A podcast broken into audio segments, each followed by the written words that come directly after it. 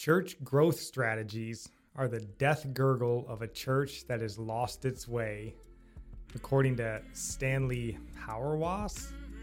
and I think I agree.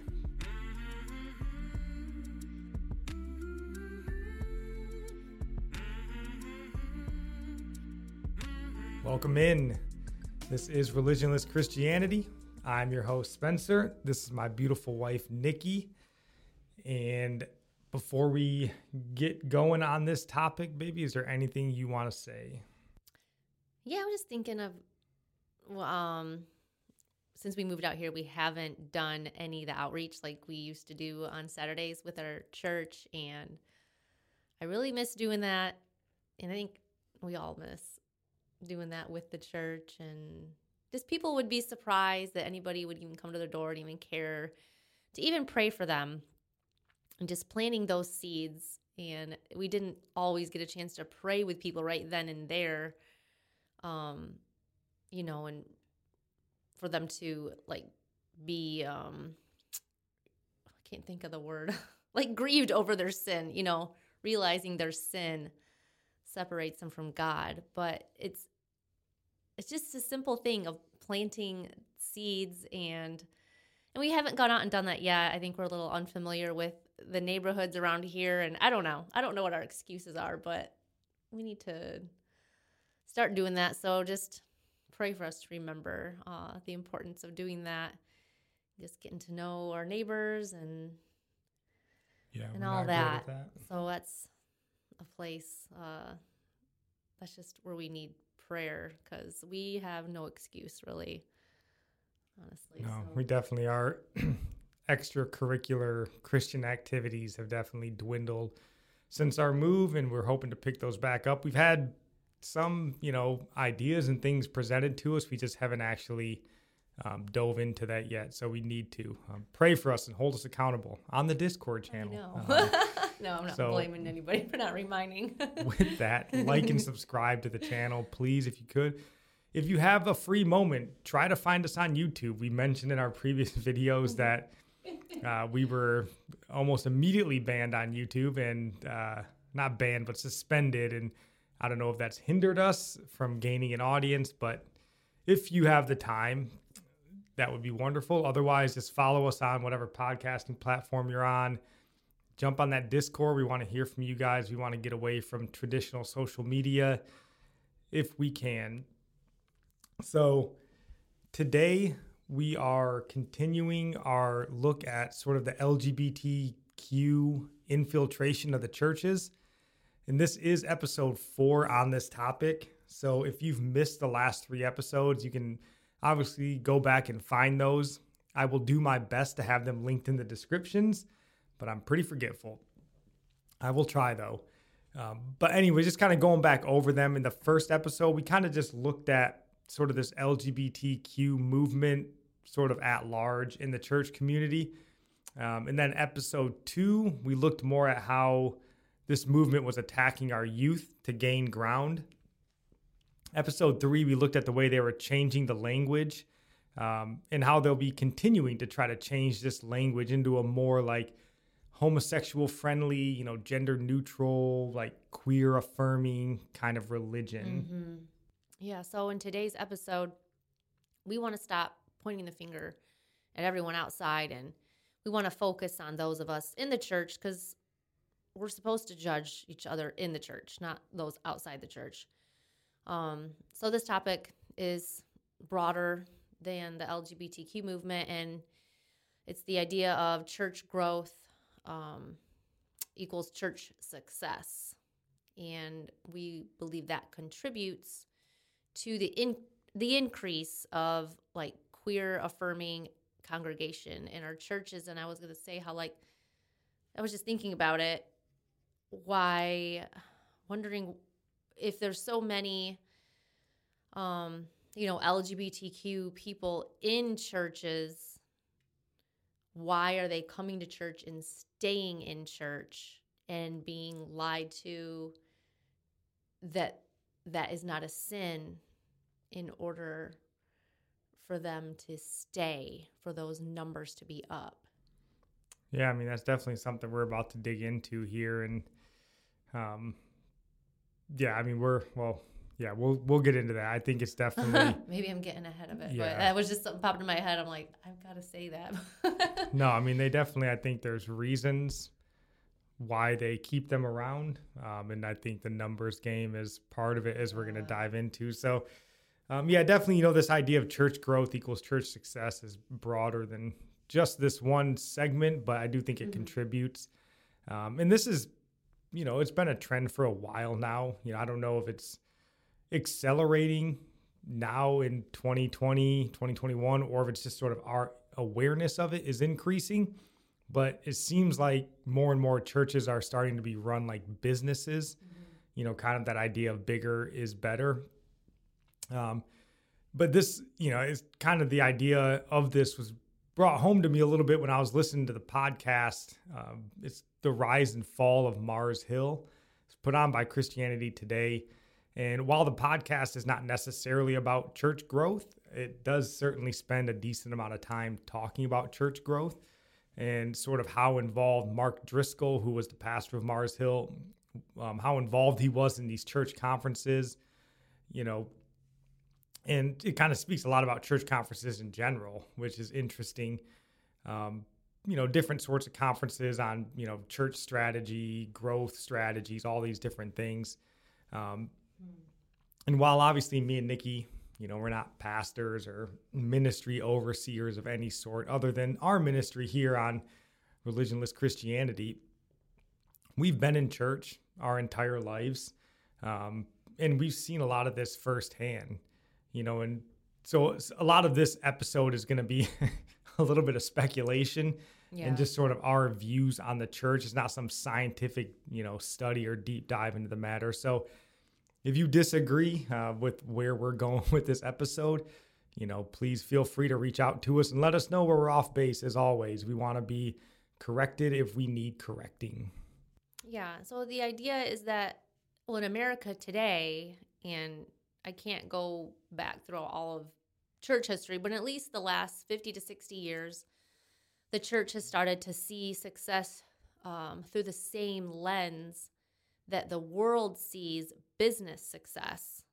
So growth is the determining factor of, I guess, the success, or it's not even about the health of the church, though but um this shouldn't be the case it should be the opposite um and according to matthew 7 13 and 14 we know that the way is narrow and that there are few who find it and wide is the way to destruction there are many who go that way Yeah. So it should almost be the opposite. Not that we want churches to be shrinking, but the idea that growing equals success. So, you know, but we love to hold up the Billy Grahams of the world, you know, is like these that's who our vision of a great evangelist is. He's got millions of people, you know. We send pastors like Rick Warren and uh, Bill Hybels or Mark Driscoll, like these mega church pastors, to give seminars and write books on church growth.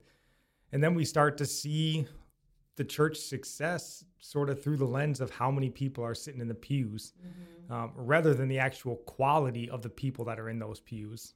Right. And I don't know how you can know um how people are doing in their walk with the Lord if if your church is so big. Like there's no we just we know there's no accountability. We've been in big churches. There's no there's no accountability. Nobody's coming up and nobody knows your name. Nobody even knows you go there. But but this uh, might be what leads to what we've talked about before.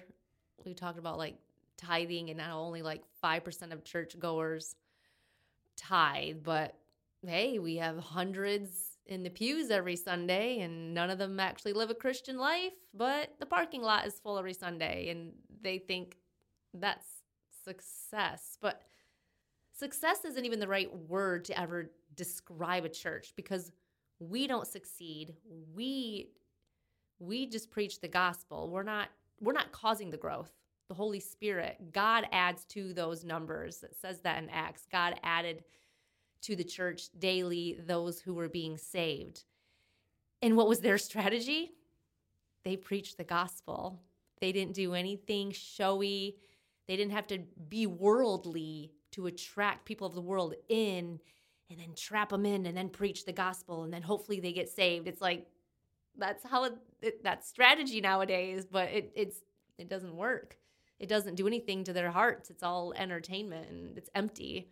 Yeah, I heard Voddie Baucham on a on a video or something he was given, and he was talking about how, you know, this idea of the way that we preach, you know, it was kind of like the the prosperity type gospel where he's preaching about, you know, giving your tithe financially and how that's going to open up the windows of heaven for your financial blessing and all this stuff. And so they're talking 45 minutes on this. And at the end of the sermon, the pastor's like, now raise your hand if you want to get saved. And he's like, you didn't preach the gospel. How are they supposed to get saved? They didn't hear the gospel. So, um, yeah. but yeah, you know, in America here, right, we're supposed to be the land of the free and the home of the brave. I think a better slogan, at least in 2021, should just be America quality over quantity, quantity over quality. that should be our slogan. Um, so, we do have a couple of news articles that'll be linked down in the show notes. Um, and the first one is from Christianity Today, looking again sort of at this idea of church decline that we've talked about plenty of times in this show. So, there's nothing really new here. But what I did find fascinating was that the mainline um, Protestant churches, the ones that they name specifically are the United Methodist Church, the Evangelical Lutheran Church in America, and Presbyterian Church USA. Uh, those are the ones they named specifically. Um, in the 70s, they were sort of the dominant church culture in the country. But then somewhere around like 1983, they've been losing ground to evangelical churches in the country. Yeah, that article doesn't even um, it doesn't mention this, but all three of those churches that um, he mentioned um, on gaychurch.org, they're all queer affirming de- denominations. Yeah, we'll have that page linked for queerchurch.org. It gives you a list of the um, queer affirming denominations in the country, and those three are specifically listed on there. So, is it gay church or queerchurch.org? It's gaychurch.org. Oh, okay. um, but in my mind, like this article, and it doesn't mention this specifically, but just me sort of pondering this information, it would make sense, you know, that in this country where our mindset amongst the church leaders and stuff is growth equals success. So the converse of that would be reduction equals failure. Hmm. You know, so then when your church, it, you know, the numbers start diminishing, you start looking to these other areas in the country or whatever that you can grow your ranks back up. I just wonder what it's like being a pastor and other pastors with all their people in their church looking down on you and judging you. And in, in your mind, you would think, well, they probably don't think I'm preaching the gospel and they're going to wonder what I'm doing wrong because my numbers are so low and theirs are so high. And I bet there's a lot of attacks sure on the it's mind. Probably like uh, church competition mindset and it's like the what's that show? It's like uh, the Housewives of Atlanta or whatever. I don't know. I don't watch it. It's just like I, I can't. There's like the you know like the rich housewives of whatever city, and they're just always like arguing and like you know my husband's more successful or successful oh. in Europe. Oh. I wonder if that's how like the churches are. Like oh, my church grew by hundred members last month. But like, what else do they look at? Do I don't know. I don't want to disparage pastors to that level. But you, Again, you this have is just to wonder what they go through. Out. Yeah. I just try to put myself in their shoes, and you do everything we do in life. We compare what we do our business, painful everything. I compare my kids to other people's kids. What am I doing wrong? Why aren't my kids as well behaved as their kids? What's your strategy? well, and I think that's where a lot of this church growth type stuff is birthed out of, right? Like you have this small little struggling church, you got your same little 50 members that you've had for 10 years.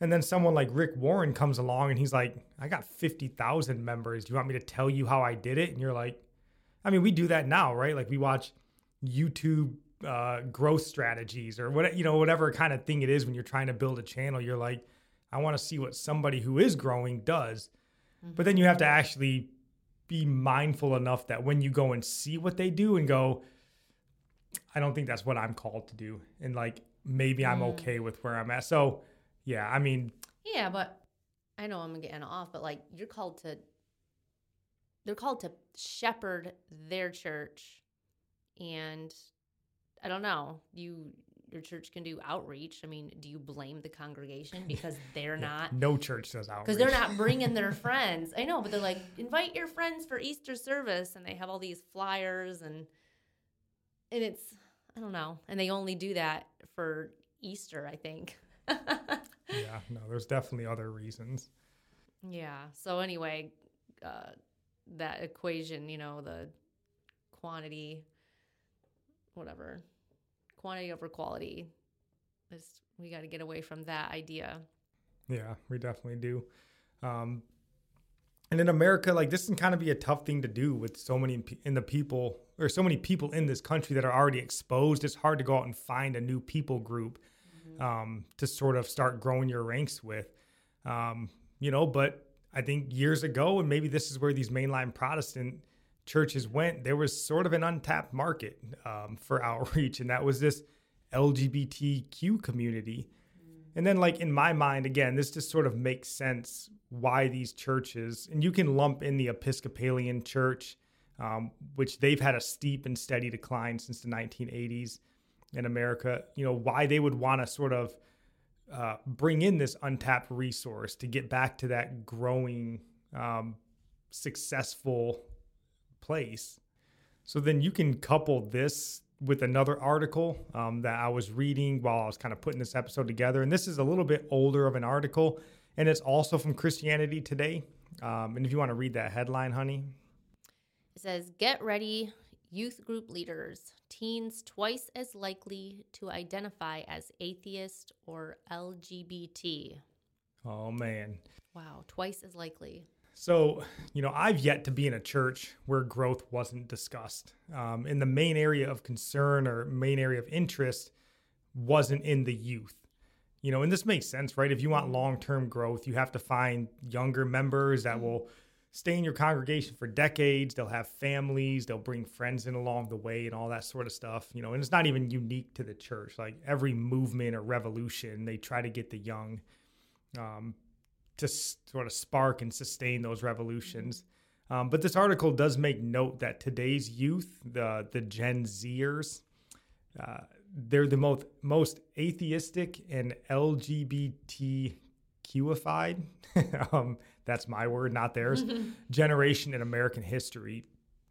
So, in this episode, we're kind of trying to throw a few different ideas together um, here so that we can kind of maybe bundle this all together at the end. So, this third one, um, before we try to bring this whole mess kind of back in together, is kind of looking at the youth ministry. Yeah, the youth ministry in America, um, it's kind of the backbone, or I guess, of, of church growth. Um, so you think it's pretty important, but um, it's like they're so focused on reaching the youth in the world that they that they become just like the world like they got to attract them you know so i don't know when the shift happened in america or maybe it's i don't know it's always maybe it's always been the case like i remember it kind of being that way as a teen like i can see it a little bit um, at one church i went to but um, but we basically let babies be in charge of youth ministries. You know, they're pretty young. They're always the really young Yeah, ones it's that are like in charge of you know, They don't even have kids of their own at all yet. Like, no, I mean, it's whoever's cool and can connect with like the worldly youth that's out there.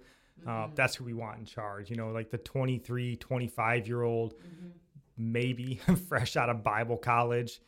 You know, they wear skinny jeans and listen to secular music now. You know, like that's the guy that we're Mhm. going to put in charge of our children. And I think basically, basically, it's because we're petrified Mhm. that our kids are going to come to church and like not be excited, and they don't want to come back because it's not cool enough. Yeah, well, we're we're teaching our kids that church is like just a fun place to hang out. Like it's like the church is turned into theme parks and arcades. Yeah, definitely. The video games are a big thing in the in the bigger churches though. Um and then the people we put in charge of these growing and nurturing um, our youth, they're more concerned with being their friend, their friend than their pastor.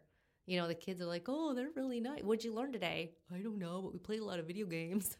yeah, he's super good at you know Super Smash Brothers. So trying to bring yeah. this all sort of back together here. You know, we're kind of trying to equate this church growth to church success, since sort of overall church attendance has been decline or in decline in this country.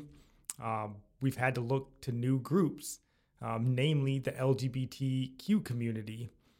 Um, as we've seen, sort of with the gay church denominations, there's a lot of them. Um, the number one way that we look to grow our church, uh, the church ranks, is through the youth and youth outreach. Um, and then this is increasingly becoming more dangerous since the youth of today are more atheistic and LGBTQ affirming than ever before. And then if we do finally bring them in, they come to a youth ministry that's led by a child in most cases that would rather be their friend than their pastor because they can't afford to offend them. You know, because if they're offended and they leave, then we're just sort of re like restarting the cycle. Um, you know, we're restarting the very problem that we're trying to like solve, you know, because if we bring them in and we're actually teaching them scripture in the Bible and they get offended and leave, well, we got to go out and find another youth that's, uh-huh. you know, uh-huh. worldly and try to bring so I mean, it's a mess that we're but in. It's crazy. Sure. Like, why do they even want their numbers up if five percent tithe anyway? Like, they don't believe Scripture. Why are they there? What does it benefit you if they're all there but nobody's tithing? Like, why do you want them there? For what's what's the reason? Bragging rights. Yeah, amongst I don't know. I don't, I don't want to. I don't know. I, don't I just. it's hard. It's it's hard not to come to those conclusions. In yeah, we need to be balanced in how we because we are judging, we're not condemning judging, like we're piecing things together and trying to have it make sense. But we're we're basing everything off how church should be run. It's it's all stems from the Bible. This isn't my opinion. Like we're talking about what does scripture say? And that's our foundation for our point of view. Yeah, definitely. I mean, um, yeah, this is meant to be more like corrective in nature, the way that things I think should be run, as opposed to the way I think we see them being run. So, mm-hmm. um, do you have any last words on this topic before this episode runs too terribly long? Well, I mean, you go to church, you know your condition of your heart, and you have close friends. And if they're close, you would know the condition of their heart. You know, maybe you live in the world with your friends. So no you go maybe you go to church and you're not your pastor doesn't shepherd you. Maybe your pastor doesn't even know your name. Maybe you go to one of those big churches and you need to think of if nobody's looking out for you and shepherding you I I think you should go where you have accountability, where you you're supposed to have a shepherd. If your shepherd isn't doing his job, I'd say find a new shepherd. You can keep your friends and you know and don't live in the world with them though. But they might not want to follow you if you're trying to press in and really um, be obedient and and you want to have accountability and your friends might not want that. So I mean, you're gonna lose friends um, when you really want to be devoted to the Lord and and it's crazy to say that you already you know been a Christian for years and then you got to really like oh now I'm going to count the cost. Should have done this uh, 10 years ago whenever you know you prayed to receive Jesus into your heart like we got to count the cost like all the time every day we have to actually think that so that's yeah that's all i want to say i just i mean we the advice is for us too yeah and you know we definitely don't want to deride all large churches or the idea that you should be looking to build your church. I mean, well, definitely growing, then stay. Yeah, you should, but it should be in how you're growing. Yeah. Um, so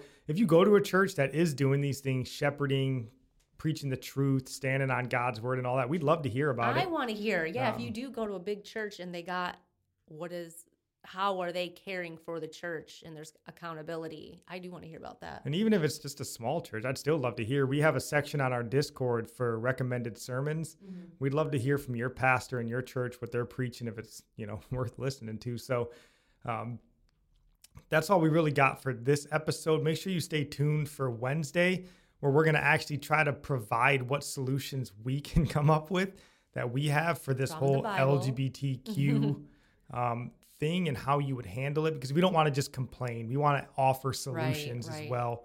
Um, So that's what we're going to be trying to do Wednesday. And then obviously Friday, we will be sticking to that good news I as we wrap up this LGBTQ conversation. So that's all we got for you guys. Love you. God bless.